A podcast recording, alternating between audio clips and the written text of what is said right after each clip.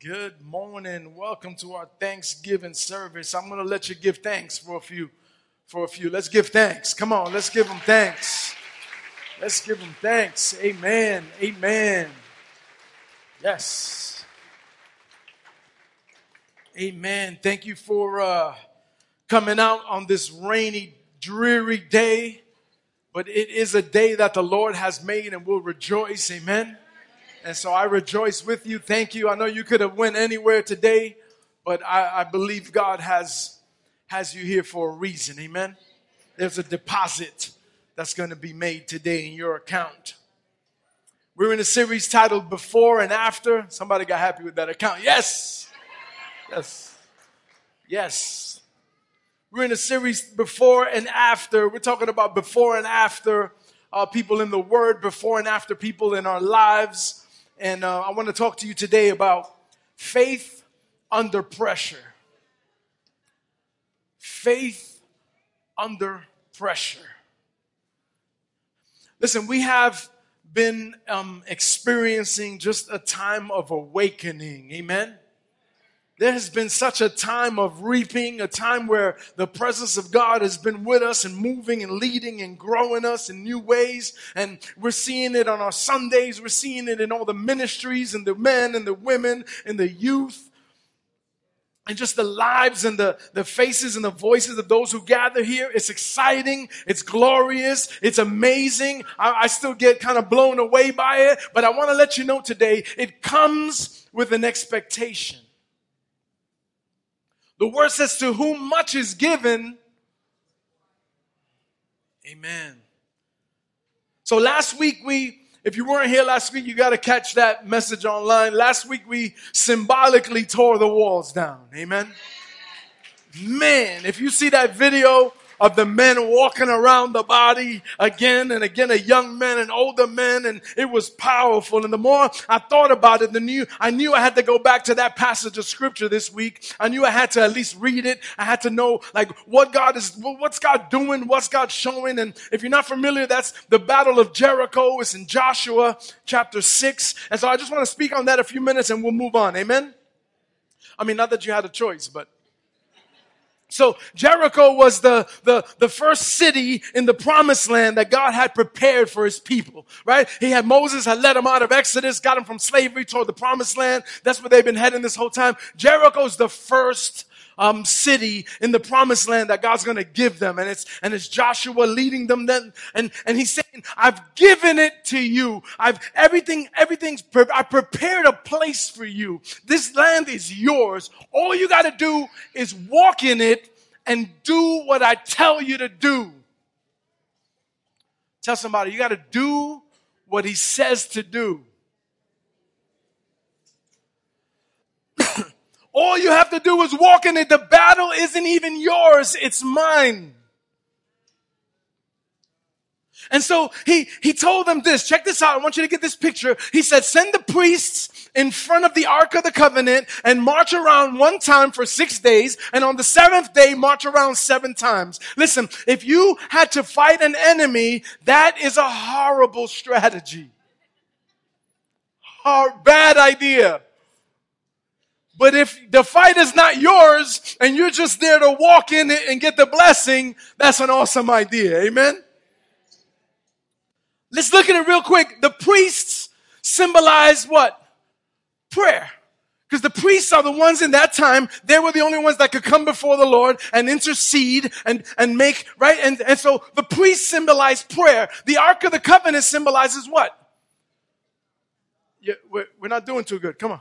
The Ark of the Covenant symbolizes the presence of God, right? In the Old Testament, wherever the Ark of the Covenant was, the presence of God was there right? And so the priest symbolized prayer. The Ark of the Covenant, covenant is the presence of the Lord and the marching, the days and the times and how many and how that, re- that represents obedience.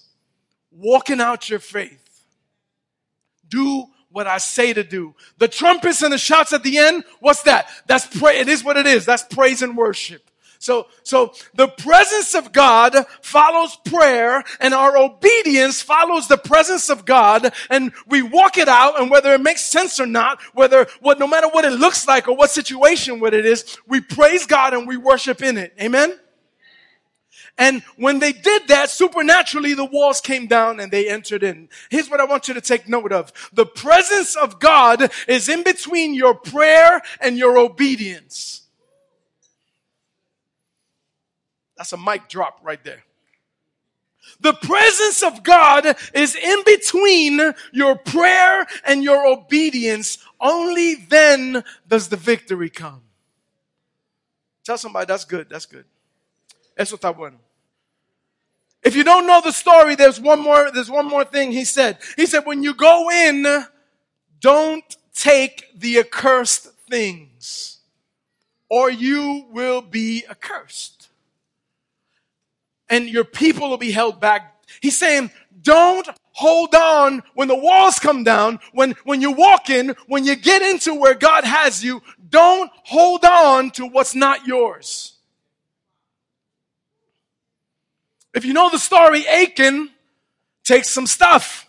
He, he couldn't help it. He sees this Babylonian robes. He wanted to be a papi chulo. He said, man, that is amazing. He grabs it and he, while he's at it, there's shekels of silver and this gold bars, man. So he takes a little bit of everything and he hides it under his tent in the camp. Now, if you're dealing with a God that's tearing down walls, that's seeing the enemy, that's seeing all these things, that's parting water. What makes you think you can hide something under a tent uh, in the camp?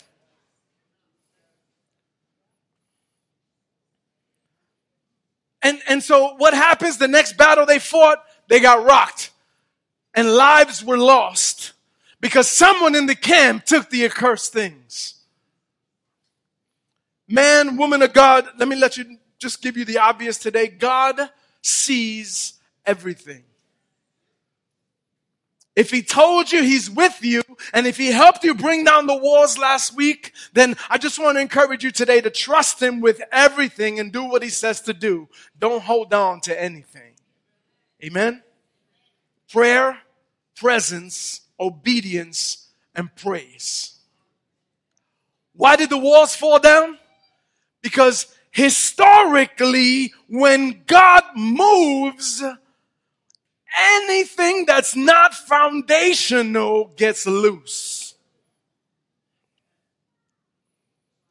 Things that were built wrong, things that were done sloppy, things that were done for the wrong reason and the wrong purpose or in the wrong motive, they start to come apart. You start to see cracks in the walls all of a sudden. Relationships change. People get funny. Things that were solid get shaky because they weren't built right. Sometimes when God moves in your life, you might not think it's Him.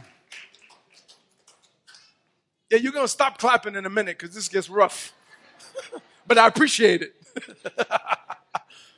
Sometimes when God moves in your life, you might not think it's Him. Anybody?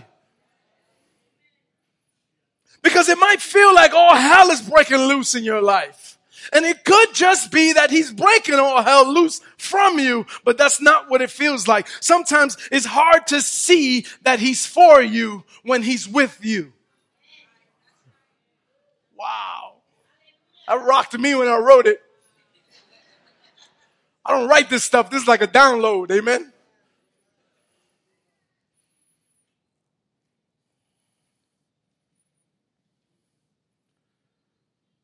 Let me give you a before and after picture and an example from the scriptures. Lee was sharing about Joseph the other week. She kind of told you the story and I just, I couldn't get past this. Joseph was favored by God. God gave Joseph all these dreams as a young man.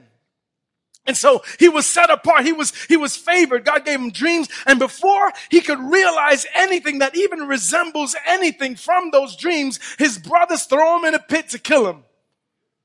And then somebody feels bad and says, ah, let's take them out. Let's not leave them there to die. Let's take them out let's sell them to, in slavery.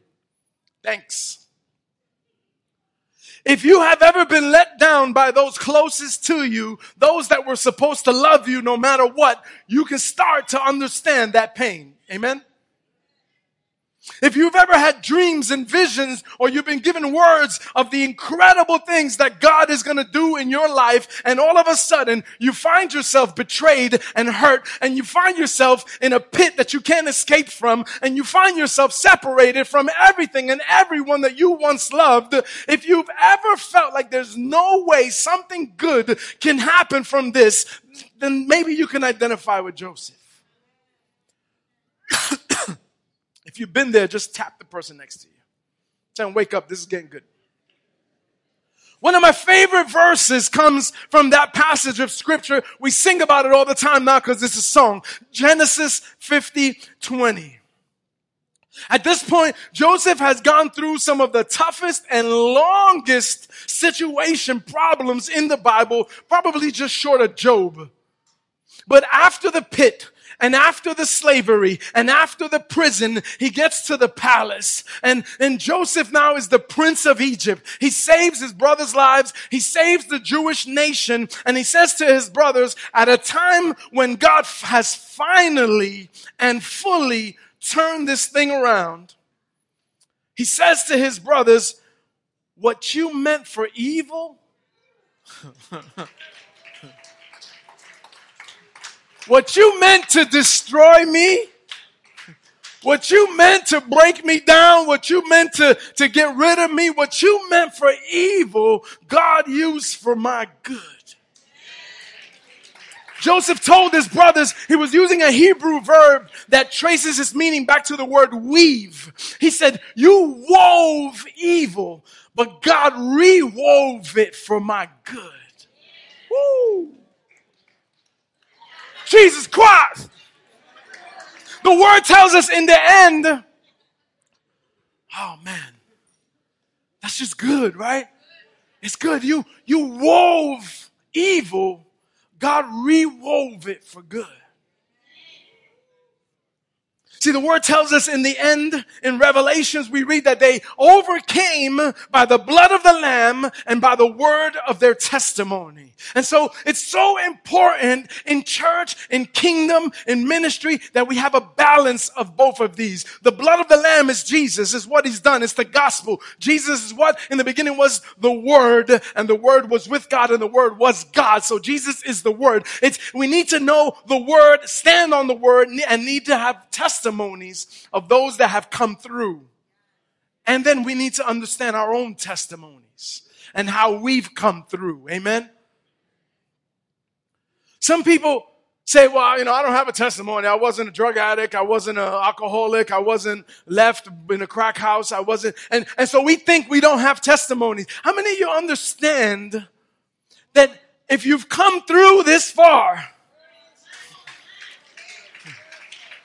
I wouldn't trade that testimony for nothing. Amen. If God has kept you, if you didn't become a drug addict, if you didn't become an alcoholic, if you didn't have 16 baby mamas, if you did, you understand that if God, then that's a testimony too. Amen. And you can testify about that just as amazing and just, anyway, anyway. So we need to understand the word of our testimony and we need to understand the word. Here's, here's one quote. Here's my opening quote, six pages in, um, that kind of brings it all together. And, and, and you're going to feel this. It comes with weight. Hardship often prepares an ordinary person for extraordinary destiny. Mm. If you believe that, just give him thanks. Amen. And listen, if you're still waiting for that victory, give him thanks in the waiting. Amen. Give him thanks in the waiting. That's what we're gonna we're gonna talk about. Let me let me tell you this: the the the problem in many of our Christian walks is that nobody wants to pose for a before picture. No, nobody ever wakes up grows up one morning and says, I want to be the person in the before picture. But if we're listening and if we're learning, and if we're going to be about this word, and if we're going to start to understand that the only way you get to pose for the after picture is by having your before tested. We alluded to this last week. One of the easiest ways to know, those of you that like to shop on the internet and buy everything you see because you believe what they say because there's pictures. I might be saving you a whole lot of money today. Four easy payments of $29.99 is a lot of money. They make it look like it's not, but it's a lot of money. But you believe it. So anyway, we alluded last week. One of the easiest way to know if those before and after pictures are fake is if there's no time and no effort in the process. Eso está bueno. If there's no time and no effort in the process, it's a good chance those pictures are fake and that product doesn't work. If there wasn't any struggle, if there wasn't any pain, any suffering, then there probably isn't gonna be any transformation either. Because in real life, transformation takes work. in real life, transformation takes work. I wasn't going to share this, but I want to share this. One of the beautiful guys I love, if you know, be around me long enough, you know I love animals and I love the way God shows us things through bugs and insects and fish. And, and one of the most incredible transformations is the monarch butterfly. I mean, you know how that rolls. He's an egg. He's a larvae. He's a caterpillar. And then he wounds himself up into this cocoon, this, this uh, chrysalis. And in this chrysalis, he's transformed and he comes out this incredible butterfly. He goes in with like eight pairs of legs, comes out. I mean, things change in there, comes out with only three pairs of legs. He goes in to the chrysalis with no, um, uh, uh, uh, okay, those are obvious. With no, with no uh, uh, reproductive organs. And he comes out with reproductive organs. He goes into the chrysalis only being able to crawl, and he comes out of the chrysalis able to fly. And that's transformation. Transformation is a process, amen? And, and so I just want to talk about that a little bit about having your faith under pressure because that's something that the church has done a real poor job at explaining. The phrase no pain, no gain is not just a gym expression, it's a spiritual expression as well. And we need to get that. Amen. Everybody, the church, church is telling everybody, man, you come to church and you can live your best life now. You'll be rich, you'll be prosperous, you name it and claim it. You'll have planes and cars and finances and blessings, but, and blessings will chase you all day, all time. Every time someone taps on the shoulder, it's a blessing. And people believe that. And then, and then you come to church and, and you get a flat tire on the way and, and you find out you have, you have a sickness and you find out your, your kid did something crazy and you, and you say, this is a lie. This whole thing is a lie. And because we haven't taught that faith requires testing. Let's, let, let's, let's get into it. Say amen if you already understand that. Most of the good that you've gained is a result of the pain and transformation that you've come through. And I, and I want to unpack that as best as I can because God has given us so much on this in His Word. And unfortunately, you know, people make that kind of crooked. Let's, let's crack open the book of James. I know nobody carries Bibles anymore, but crack it open on your, on your, uh, on your iPad. I'm just going to bite off a little piece today. How many of you gone ahead and, and read through the book of James? Woo! Come on. See, that's transformation right there.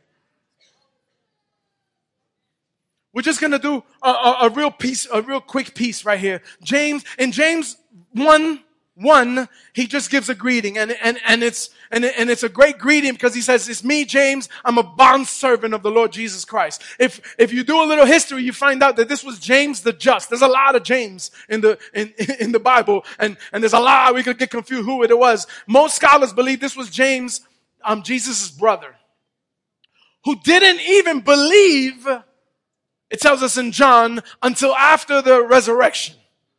So he didn't even believe, he didn't even follow Jesus till after the resurrection. But here he is writing book of James. He could have said, it's me, James. I am el hermano of the man. Right? I am the man who's the brother to the man, right? He could have used the title. He says, I'm a bond servant because Jesus wasn't his brother. Jesus was his Lord. And that's what he's trying to say. Okay. So, so, so, so the man is serious. Amen. He's had a transformation.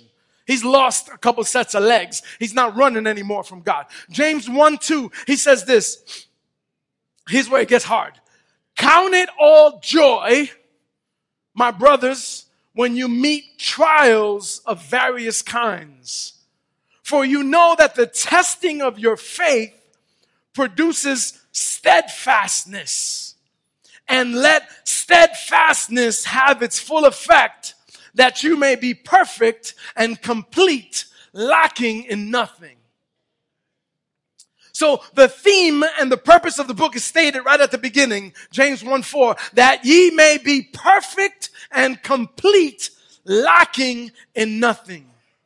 So, so Christian, stop asking what's God's will for my life. I don't know what God's will for my life. I don't know what God wants me to do. I don't know what He wants of me. He wants you to be perfect and complete mature, not lacking in anything. Amen. Revelation. That's what God wants. And so how does he go about it? That's one of the verses and this, this is one of these verses that you're gonna, you're gonna, he, it, it benefits hearing it in different translations right? Why do we have different translations? Which is the best one? Which one should I be reading? I like to read a bunch of them. Some translations, so you understand, are translated word for word. Some are tra- translated thought for thought. Some are just paraphrased. And so it's good to, to have a full, it's, it's, it's good. You, there's problems with this one. There's problems with that one. There is. It's good. But you know, the best thing to read it with is the Spirit of God. Amen. And so you read it with the Spirit of God and you, and, and, and let, let, let the, the, the, translations paint a full picture. It's a beautiful way to, to read the, and study the word. Okay. So let's read this again in the NLT, the New Living Translation. It says, Dear brothers and sisters, when troubles of any kind come your way, consider it an opportunity for great joy. For you know that when your faith is tested, your endurance has a chance to grow. That's good. So let it grow. When your endurance is fully developed, you'll be perfect and complete, needing nothing. NIV. Consider it pure joy, my brothers and sisters, whenever you face trials of many kind, because you know that the testing of your faith produces perseverance. Let perseverance finish its work in you so that you may be mature and complete, not lacking in anything. So, so far we have steadfastness, we have endurance, and we have perseverance. King James, let's go old school. My brethren, count it all joy when ye fall into diverse temptations, knowing this, that the trying of your faith worketh patience. But let patience have her perfect work that you may be perfect and entire, wanting nothing. So now we have steadfastness in, that's a tough one, endurance, perseverance, and patience.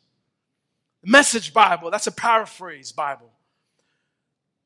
Consider it a sheer gift, friends, when tests and challenges come at you from all sides because you know that under pressure, your faith life is forced into the open and it shows its true colors. So don't get out of anything prematurely. Let it do its work so that you become mature and well developed, not deficient in any way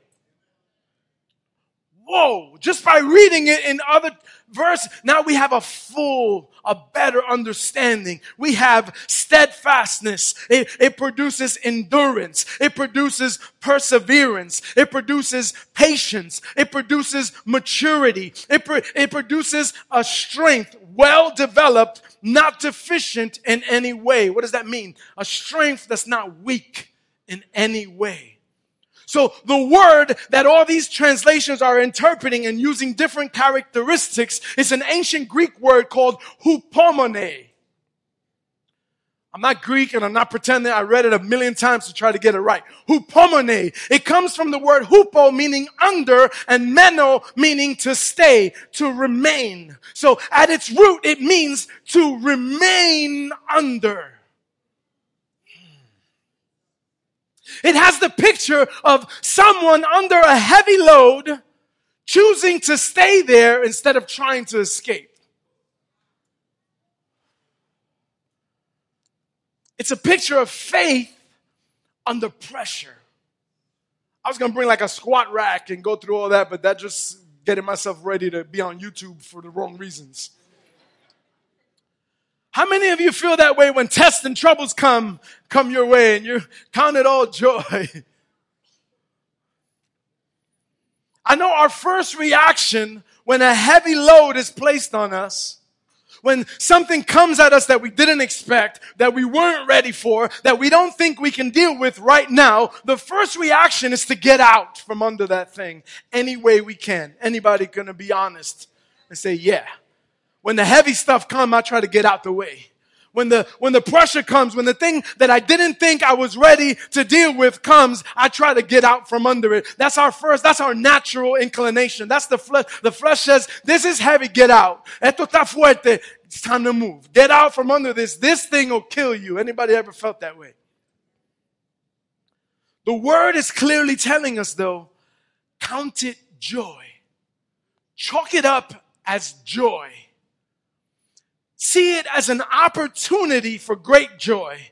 The message says, consider it a gift when your faith is put under pressure because that's the only way we can build hupomone, patience, steadfastness, endurance, perseverance, and maturity. That's the only way we can become developed, not deficient in any way. Listen, if we really got a hold of what the word is saying here, it'll change the way we look at this and possibly the way we look at every trial and tribulation that'll come at us from this day forward because how many you know they will? Okay? Jesus said, Jesus loved us. He tried to make things as simple as he's not old, he's not hard like the Old Testament. He tried to make things as simple. He knew he was dealing with simple people. Back then, not us. And and so he, he tried to make it as he said, listen, in this world, you will have trouble. But fear not, I've overcome this world. Amen. Greater is he that is in you Oh, come on. There's a bunch of those. We, we like those verses. Amen. Who Hupomone is not a passive waiting either. Uh, uh, it's not that, oh, I can't wait for this thing to be over. I can't wait for this season to pass. I can't wait for things to change. We, listen, things can't change until we change. Right? And so if you, if the load gets put on you here and you slid out from under it, guess what's going to happen over here? Ahí viene. Again. A different way. And you slide out from it under here. You think you're strong. You think you're getting stronger because you're avoiding. In essence, you're getting weaker. Because now you'll avoid, you're, you're not, and, and, and you could be, you, you could, we could, we could reach out to God and we could cry out and we could quote all the other scriptures except this one. And, and, and, and God could be saying, sometimes God says to us, I'm the one who brought this. And that's hard. Amen? That's hard. I'm the one who brought this. You say, nah, you ain't preaching scripture. Yeah, yeah, I am. What happened to Paul? Paul said, to prevent me from being conceited, he gave me a thorn in my flesh. Let me make it worse. A messenger from Satan. Come on, man. God is using messengers from Satan to keep me from being, God is using the enemy is that not rocking your theology a little bit right now? But you said what the enemy meant for evil. You rewove it for my, my good. Amen. So sometimes God will tell us, I'm the one that brought that because I want to put your faith under pressure so that you can be complete, so that you can be perfect, so that you can be mature and well developed, not lacking or deficient in any way. I'm doing something in you. Stop trying to get out of it. The more times you get out from under it, the weaker you'll be. And I'm trying to bring you strength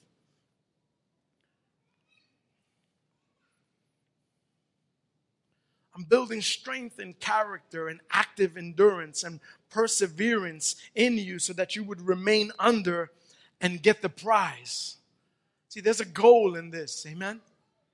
It's not just to hurt us. It's not just to break us. It's not, there's a goal in this. Why test your faith? Could it be Faith is the thing that God tests in us because everything that comes against us in this world comes against our faith. That's the thing that's tested. That's the thing that has to be made strong. That's the thing that's needed. That's what's checked all the time. It's not your gifts. It's not your abilities. It's not your talents. All those come into play, but it's your faith that's tested. And the word says without faith, it's impossible to please God.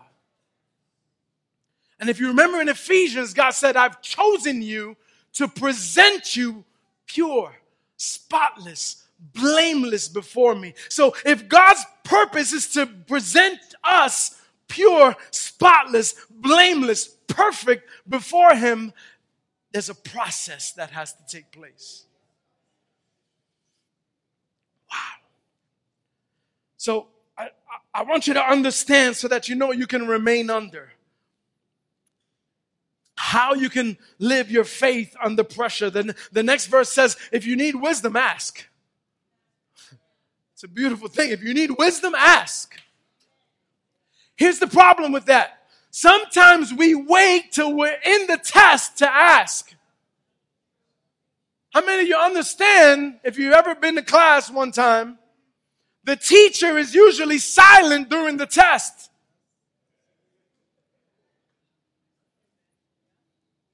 The rest of the semester, he's been teaching giving you wisdom. You've had opportunity to ask and say, I don't understand this. Teach me this. I lovingly, that's my job. That's what I do. God says, just ask me. I'll give it to you. Just ask me for wisdom. I'll give you wisdom. Just let me teach you. There's, there's a whole season. Let me teach you. Learn from me. Draw near to me. I'll draw near to you. But we wait for the test to say, God, I don't know the answers to this.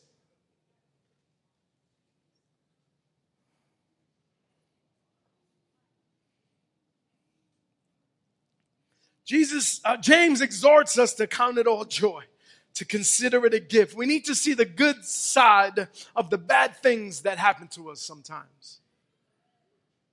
Oh yeah, this is this is hard to say amen to. I, I get it. I'm not going to take it personally. But we gain the ability to trust God. This is the beauty, beautiful part. We gain the ability to trust God through trials when our faith is under pressure. Like a runner gains endurance by suffering another mile, like a bodybuilder gains strength by lifting a heavier load. Each experience gives us a deeper, stronger level of trust for God. Who can testify to that? Come on. Right? Each each experience when when when we when we when we gain right we we we, we gain this experience this experience is strength. So that the next thing that comes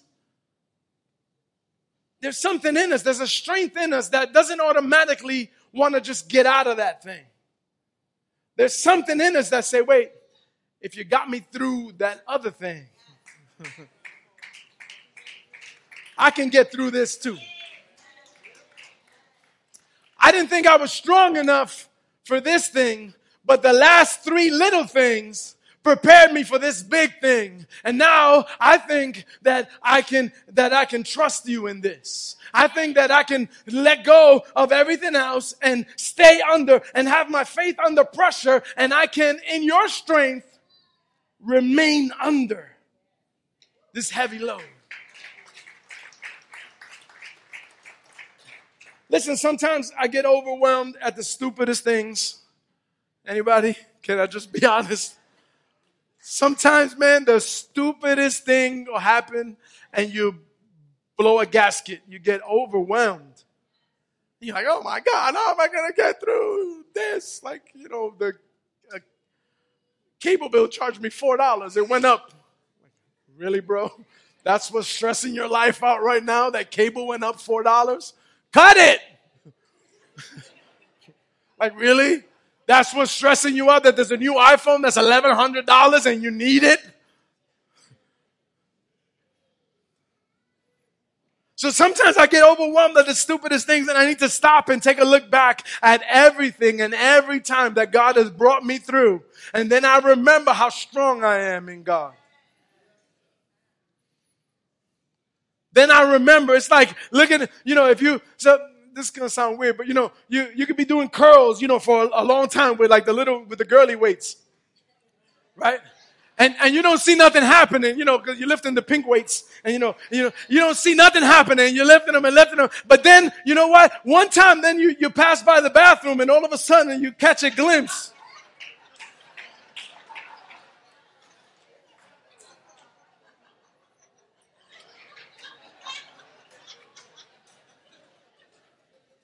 You catch, right? And, this happens in the spirit. You catch a glimpse. You say, wait, wait, them little weights is doing something. Something's changing in me. That something's happening in me. Amen.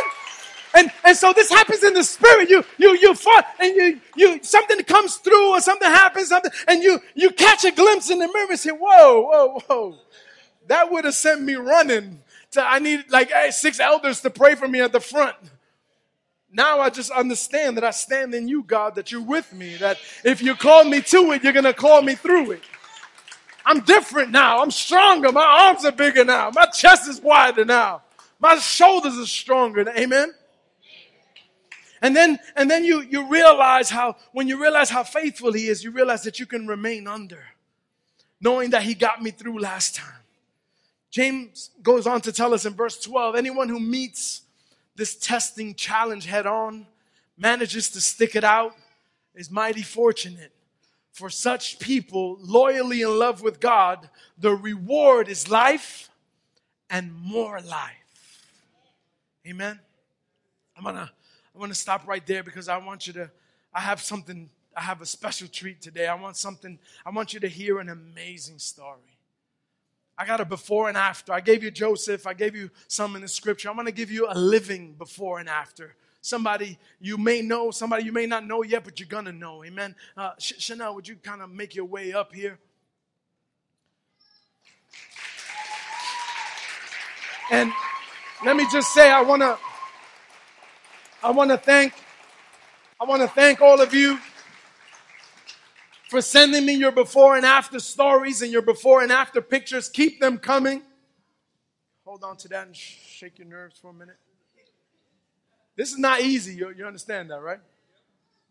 Some people it comes natural. Some people just their hormones. They like to be in front of people. For most people, it's difficult. So I want you kind of prayers to just kind of pray her through right now, and and and and because there's there's life, there's life that I want you to get right here.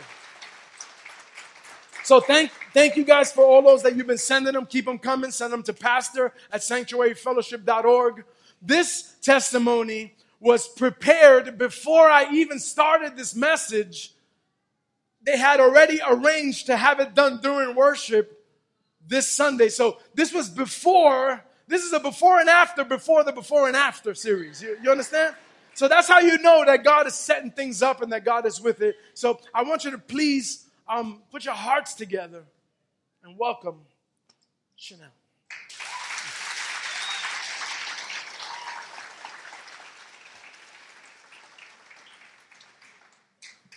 Hi, everybody.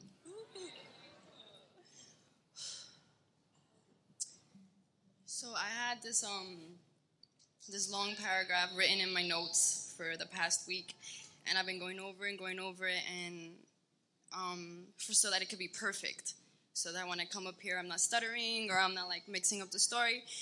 Um, but deep down in my heart, I knew that God was gonna do whatever He wanted to do. Like you're gonna say what I want you to say. You're not gonna say what you're prepared for.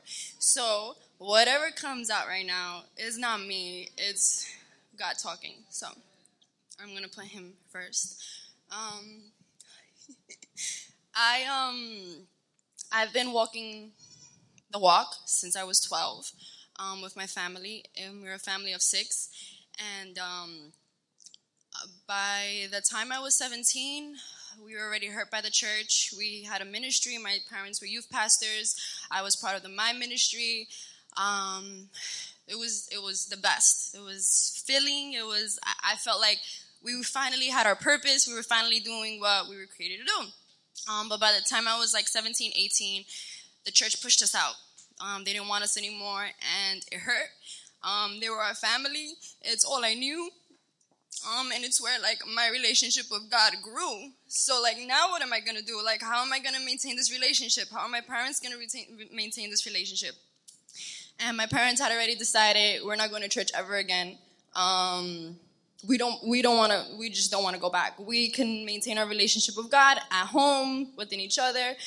I knew that was impossible. I knew that um, this meant that my family was the destruction of my family. So I went out and um, I started visiting churches, desperate. Like, I gotta find another home, I gotta find another home. And I would come back and I would tell my parents, hey, this church seems okay, like, let's give it a shot. And no, no, no. So that was when I was like 18. By the time I was 21, I was over it. I was like, I'm not gonna try anymore. Like, God, I've been trying, like, you're MIA. Forget about it. Like, like, I don't care anymore. So I was 21 and I was interested in other things. So I started partying and I found my identity in other things. And um, I found temporary satisfaction and temporary happiness. And um, it, it, it was okay. Like I was satisfied with it. And um, I started doing things that I would have never done. That was, I know, I would have I would have never done, and I'm ashamed and I'm embarrassed for those things. But um, because of the things, I'm here now. So, um,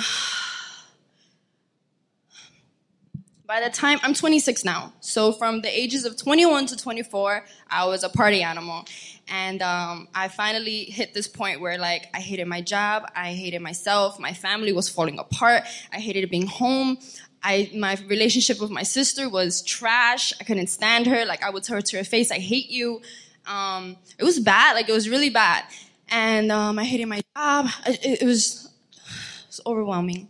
I knew this was the beginning of God, like, like, you ready for me now? Like, I'm, I'm, I'm here. You ready? So, um, it was fall of 2017 where I was like, all right, God, like, do you? um, before the new year, um, do it, like work. And it was more like arrogantly telling him like, all right, like, let's see what you do. Like, let's see what you want now. Um, and I got fired the next month. so I was like, word, that's, that's, that's the breakthrough that you like, you know? Um, the month after that, I get a positive pregnancy test from a guy that I wasn't planning on being with, it, with another day with. Um, when I was eight, I was told that I wouldn't ever have kids. Um, it was impossible for me to bear a child. So this was a miracle, but at the wrong time. So I'm like, you playing with me. Like, I can't have this kid. Like, now you're telling me I have to abort this kid and get in a deeper hole with you because I can't, I can't have this baby. I don't want to be with this guy for the rest of my life. I'm not ready for a kid. Um, but I knew that I felt in my soul that it's the breakdown before the build up. Like we're gonna we're gonna work our way there. It's not gonna happen overnight. And um, the attacks came. They came. The baby's father harassed me for weeks, for months, to abort the baby. And I knew, all right, this is the smartest thing to do. But my soul was not was not letting me. My soul was not letting me. So my son is right there. Um,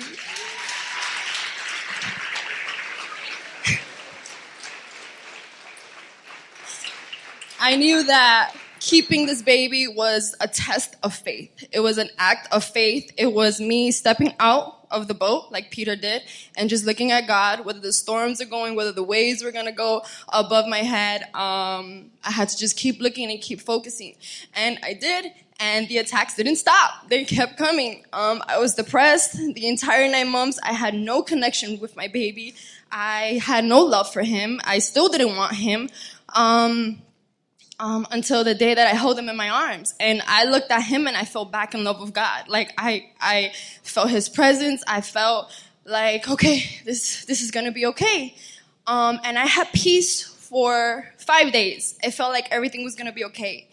And then five days later, my son just wasn't waking up.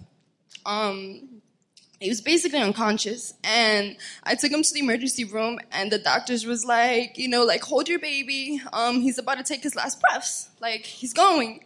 And i was so mad at god.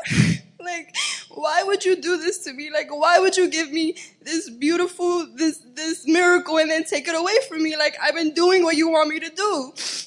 Um, and I turned the lights off to the room that he was admitted and I got on my knees and like Pastor Gary said, um, one of these Sundays, the um, Holy Spirit transforms, translates your cries and your moans and your sighs into prayers. So I got on my knees and I cried and I cried and I didn't have any words for him because I was so mad at him, but I needed him to just receive something. Um, three days later, my son was, the doctors had no idea. Oh, the, the results came back positive or negative this time. Like he's fine. It was a mistake. It was a glitch in the, in the labs or God's hand. Um,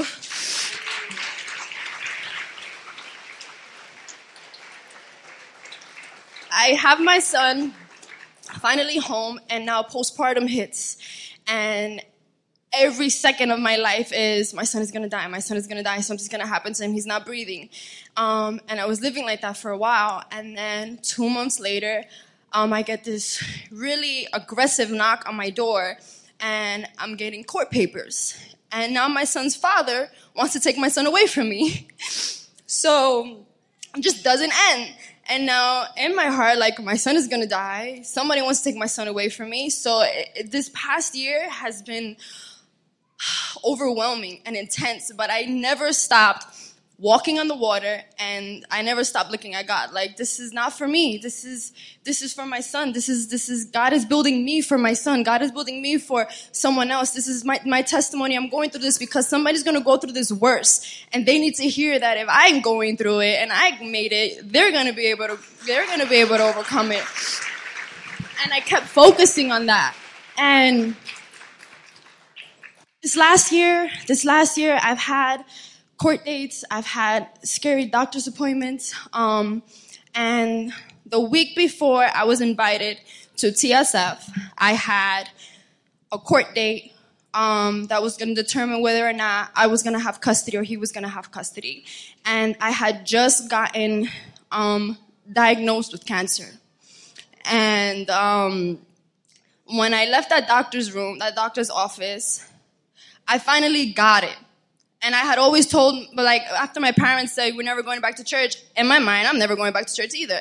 And when they told me that, I felt God saying, you have to come back home. You have to come back, not to just spiritually, but you have to come to a physical home. You need people that are going to help you through this. You need people that are going to pray for you. You need people that are going to help guide you and your son. And two days later, three days later, my friend Joshua invites me to his baptism at TSF. And I was like, let's go. like, I'm ready. And I invited my dad because I didn't want to bring the baby by myself and I wasn't sure like how the setup was going to be. And he said, yeah. And, and I didn't know, but he was originally invited to two churches, um, that same day and one of the churches he was he was here. And we didn't know that someone here it was my my other best friend sasha my son's godmother had been coming to the church and she invited him. And we just we just didn't know we didn't have we didn't have the, the, the lines connected yet. Um, I, I touch base here and I'm looking at my dad like this is it this is it like for sure this is it. And I can't I can't tell like I can't read him. And I'm like come on God like please move please do something and he gets up and he starts taking everything out of his pockets and he gives me his hat and he was like, I'm gonna get baptized. And I was like, okay. we've came to every Sunday, every service we can make it since baptism. Um, the following day, I signed my son, up to dedicate him here. Um, and just fast forward, I have full custody of my son. Um,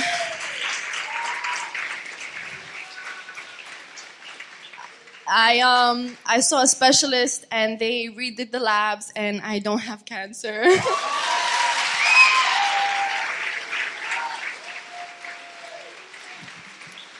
and my entire family takes up like three rows of TSF because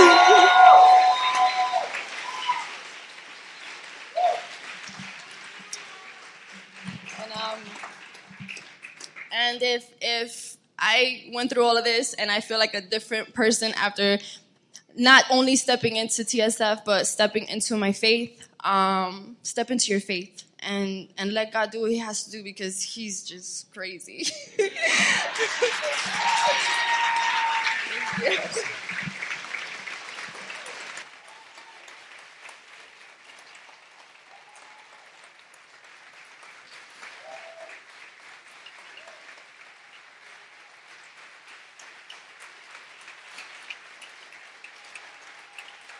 If the ushers could help me, those that are helping me come forward.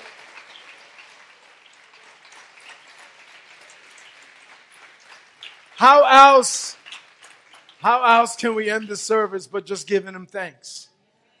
Amen? Giving them thanks. Go ahead, Josh. You guys, ushers, could come forward. I have no more words. I'm done.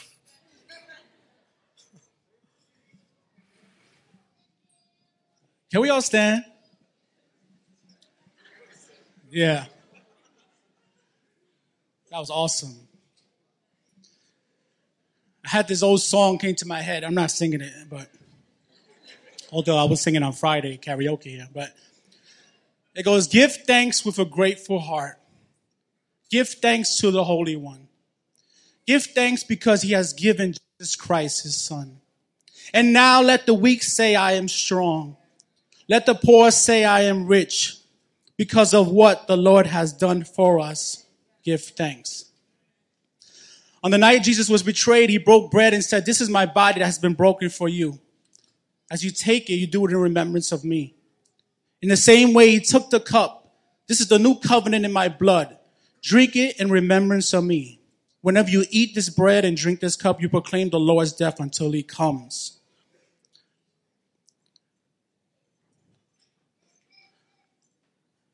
It says, let the weak say, I am strong. Let the poor say, I am, let the poor say, I'm rich. What Christ did for you, who do you say you are now? When we remember, we don't remember, we shouldn't remember all the bad things we did and all the stuff they went through. Just be, we could use it as a testimony, but what Jesus did on the cross for us, for his body being broken, for his blood being shed, who do you say you are now? I can look back at things in my life and say, when I was broken, the mistakes I made, and I look at what Jesus did for me. I said, I'm no longer that stupid person. I'm no longer that. I'm a strong man. I'm a man of God. I'm a person that loves people, want to see people grow. As you take these ele- uh, emblems, right? Emblems? Elements. Elements. It's like elements. Elementals. As you take this bread in remembrance of Jesus that he, when he was broken on the cross for you. I want you to remember the good things God done for you. I don't want you to look at the bad things anymore. What are you grateful for? What can you say thank you, God, for? That testimony was awesome. That testimony showed that a person that was broken and wanted to give up on God, but God never gave up on them. He had a plan. Not just for her and her family, for all of them, and for all the people that, heard that testimony, and for all the people that are always gonna hear that testimony. Who do you say you are today because of what Jesus done for you? I don't know what you guys want to sing, but can we sing that? Because I want to sing it, but I can't sing. So give thanks. Remember that song, right? Huh? So as we, I, I just want you to take that. You could take the bread right now, the cracker. You're remembering the brokenness of God, what He did for you. Because of that brokenness, you, you, you as in a broken person could come to Jesus and find freedom, find wholeness, can be complete in Him. As you drink that juice in representation of the blood of Jesus Christ that He shed for you, you wash clean. You're not the same person you used to be in Christ. When you come to Christ, you're a different person. You're not that shame. You're not that um, dysfunction. You're not that problem that people saw you as or you saw yourself as. The Bible says all things are made new. You are made new in Jesus Christ. So when we take this, we're remembering what Jesus did on the cross for us. That you're no longer that person anymore. You're a new person in Christ Jesus. I want you to take that. As you take that and drink that, I want you to remember, I am no longer what I used to be. I am a new person. And I go through the trials and stuff like that to develop this new person. I'll leave you with this. I watched this Star Wars show. You know, everything Star Wars with me, right? I watched this show called The Mandalorian. And every time he did a job and went through a trial and where shooting people, all the stuff he had to do, he got a medal, some medal for him. And the medal was used. You think that he used it for, for to sell it, but he would use it for armor. And he put it, he got all this metal. He ended up putting all this armor on him. It looks all nice and shiny. Every situation you go through, every trial you go through, every broken situation, everything that seems difficult, it's a new armor being put upon you. A new strength, a new skill so you can look like the way Jesus sees you as right now. You may not see yourself as that right now, but Jesus sees you as a complete package. He sees you redeemed and all brand new. So every trial that comes, every situation that comes builds us up to the point where we can God, so we can see ourselves in the way God sees us. Complete and full. Amen.